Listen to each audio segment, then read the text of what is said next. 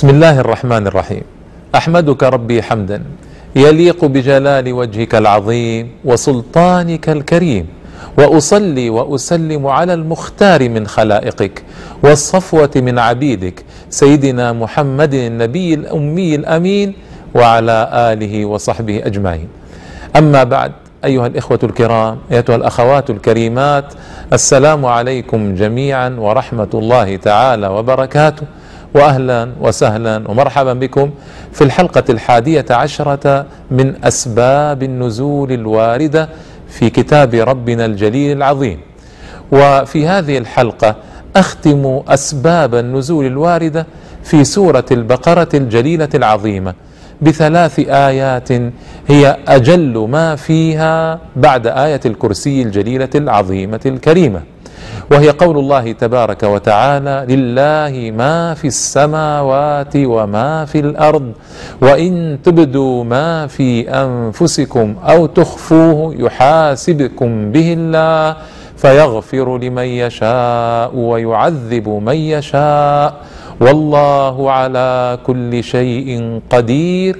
آمن الرسول بما أنزل إليه من ربه والمؤمنون إلى آخر الآيات الكريمات التي تعرفونها جميعا وتحفظونها أظنكم جميعا. هذه آيات رائعة جليلة. وصى بها النبي صلى الله تعالى عليه وسلم أصحابه وورد في آثار صحيحة أنها نزلت من كنز تحت العرش ووردت أنه ليس في التوراة ولا في الإنجيل ولا في الزبور مثلها أبدا. النبي صلى الله تعالى عليه وسلم قال من قرأ الآيتين من آخر سورة البقرة في ليلة كفتاه. قيل كفتاه من شر الشياطين وقيل كفتاه من قيام الليل وقيل غير ذلك. من الأقوال فينبغي للمرء العاقل أن يقرأها كل ليلة قبل أن ينام. هذه وصية رسولنا الأعظم صلى الله تعالى عليه وسلم. أما سبب نزولها فهو سبب جليل سبب جليل رائع عظيم. في الحقيقة يدعو إلى التدبر وإلى الخشوع مع كتاب الله تبارك وتعالى. وذلك أن الله تبارك وتعالى قال لأصحاب نبيه صلى الله تعالى عليه وسلم إن تبدوا ما في أنفسكم أو تخفوه يحاسبكم به الله. فهذا أمر عظيم. جاء الصحابة إلى رسول الله صلى الله تعالى عليه وسلم فزعين خائفين قالوا يا رسول الله صلى الله عليه وسلم كلفنا من الأعمال ما نطيق كلفنا بالصلاة وبالصيام وبالزكاة هذه أعمال يطيقونها رضي الله عنهم وهذا مما لا نطيق. لماذا أيها الإخوة والأخوات؟ لأن الله تعالى يقول لهم وإن تبدوا ما في أنفسكم أو تخفوه يحاسبكم به الله. وكم منا من في قلبه أشياء لا يحب إطلاع أحد عليها. وكم منا يتكلم في نفسه بأمور عظيمة آه، هائلة. فكيف يحاسبه الله تعالى عليها؟ لذلك خاف الصحابة رضي الله تعالى عنهم وفزعوا إلى رسولهم الأعظم صلى الله تعالى عليه وسلم. يطلبون منه التخفيف فهذا أمر لا يطيقونه. فقال لهم صلى الله تعالى عليه وسلم قولة جليلة. قال أتريدون أن تقولوا كما قال أهل الكتابين من قبلكم سمعنا وعصينا. بل قولوا سمعنا وأطعنا. فهؤلاء العظام الكرام ما اعترضوا استجابوا لأمر رسول الله صلى الله تعالى عليه وسلم فقالوا سمعنا وأطعنا غفرانك ربنا وإليك المصير. فأنزل الله تبارك وتعالى قوله الجليل العظيم آمن الرسول بما أنزل إليه من ربه والمؤمنون كل آمن بالله وملائكته وكتبه ورسله. لا نفرق بين أحد من رسله. وقالوا سمعنا وأطعنا غفرانك ربنا وإليك المصير.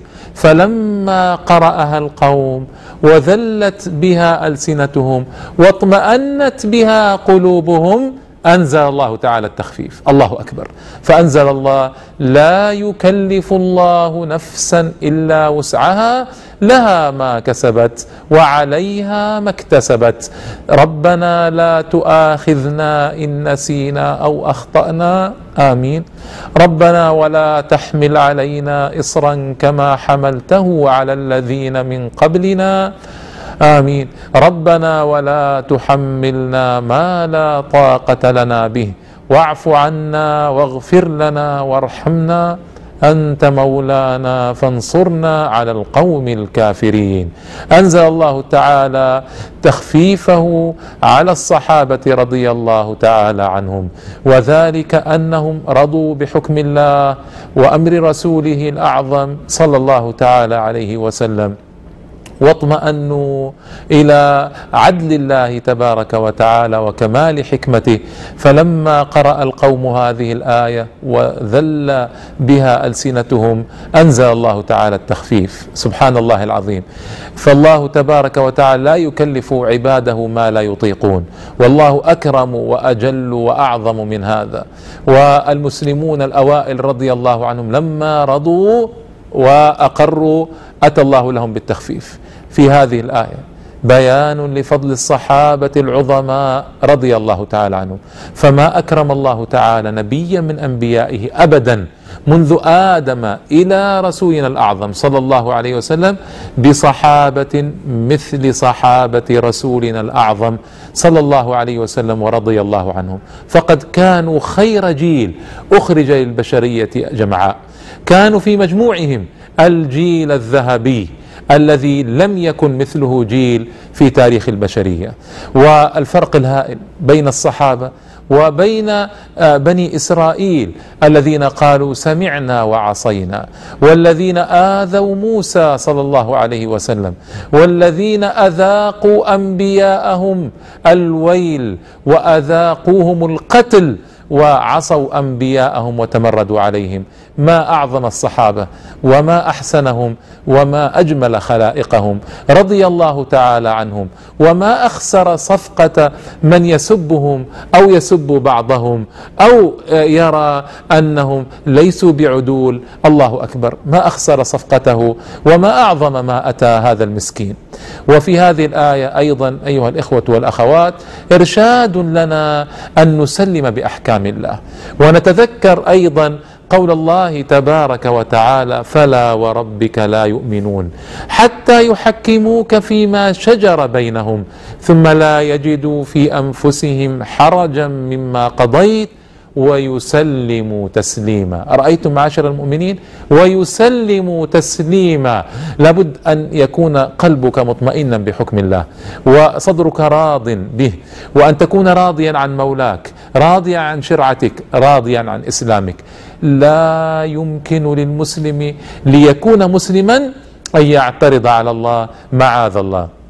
لابد أن تسلم بأن حكمه خير لك وأن حكم نبيه الأعظم صلى الله تعالى عليه وسلم خير لك في دينك ودنياك وعاقبة أمرك. فلنسلم جميعا لله ولنسلم جميعا لأحكام الله ولنسلم جميعا للإسلام ولنتمسك به ونجعله منهجا لنا آه، نداوم عليه ونأخذ به حتى نلقى الله جل جلاله. لا ينبغي لنا ابدا أن نفرط فيه ولا أن نعترض عليه وأن نعود ألسنتنا وأن نعود قلوبنا الرضا به. فمن غير ذلك لا يكون المسلم كامل الإسلام ولا كامل الإيمان.